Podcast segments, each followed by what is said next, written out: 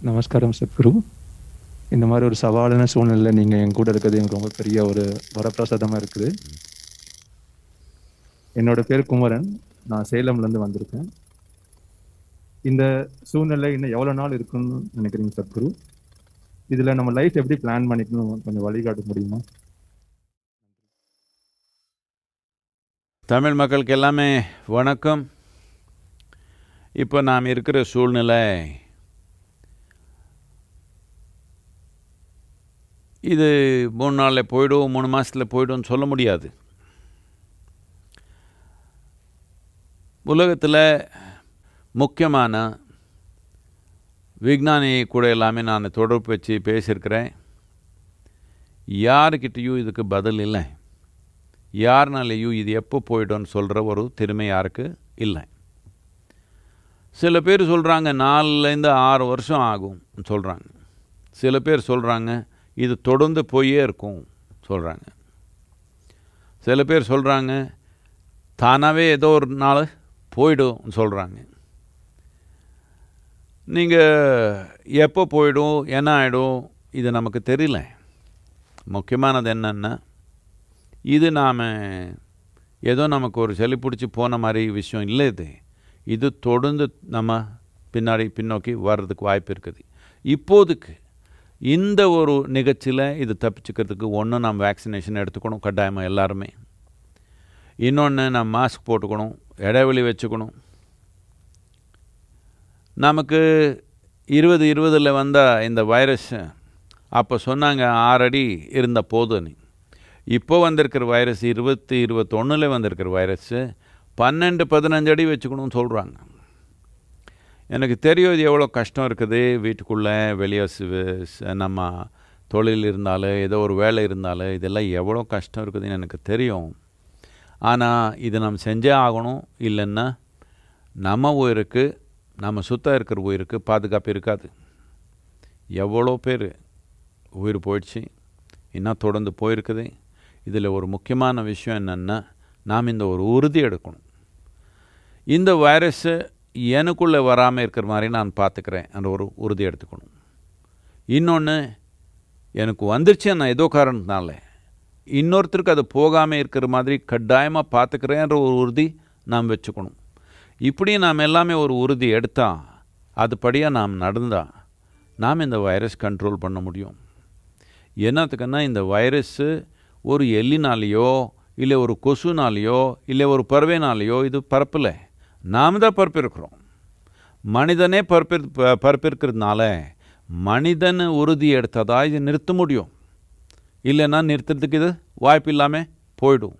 இதனால் நான் இது முதல்லேருந்து சொல்லி வந்தே இருக்கிறேன். எல்லாருமே நீங்கள் யோக பயிற்சி பண்ணணும். ஆன்மீகத்தை வளர்ச்சிக்காக மட்டும் இல்லை உடல்நிலை உறுதியாக வச்சுக்கிறதுக்கு தேவைன்னு சொல்லியே வந்திருக்கிறோம். இப்போது விஜானபூர்ணமாக பலவிதமாக சொல்லி வந்திருக்கிறாங்க. இப்போ இந்த சிம்ஹ கிரியா இந்த சாஷ்டாங்க இதெல்லாம் பண்ணால் ஒன்று நம்ம ஆக்சிஜனில் நம்ம ரத்தத்தில் ஆக்சிஜன் அதிகப்படுத்த முடியும். இன்னொன்று நம்ம உடலுக்குள்ளே வெளியிலேருந்து வந்த ஒரு ஆக்கிரமிப்பு நாம் தடுத்துறதுக்கு தேவையான சக்தி நாம் உருவாக்கிக்க முடியும்னு விஜானம் விஜானி எல்லாமே பலவிதமாக எக்ஸாமின் பண்ணி சொல்லியிருக்காங்க அதுலேயும் இந்த சிம்ம கிரியான்றது ரொம்ப முக்கியமாக இருக்குது. இதனால் நாம் இது எவ்வளோ நாள் இருக்கும்னு கணக்கு போடுற பதிலாக நீங்கள் போய் ஜோதிஷ்யம் கேட்க வேண்டாம். இதுக்கெல்லாம் ஜோதிஷ்யம் எல்லாம் வேலை பண்ணாது. ஜோ ஜோதிஷ்யம் போய் கேட்டு இது எவ்வளோ நாள் இருக்கும் எப்போ போயிடும் இப்படி வேண்டாம். அது இருந்தால் சரி இல்லைனால் சரி. நாம் பொறுப்பாக விழிப்புணர்வாக வாழி இது ஜெயிக்குவோன்றது நாம் உறுதி எடுத்துக்கணும் இது மட்டும் இல்லை நாம் எல்லாமே போய் இந்த கோழி கூடில் சேர்ந்த மாதிரி இப்படி போய் ஒரு நகரத்தில் எல்லாம் இப்படி சேர்ந்துட்டோம். கொஞ்சம் நாம் யோசித்து பார்க்கணும். சில பேர் நகரத்தில் இருந்தே ஆகணும். எல்லாருமே நகரத்தில் இருக்கணும் தேவையில்லை.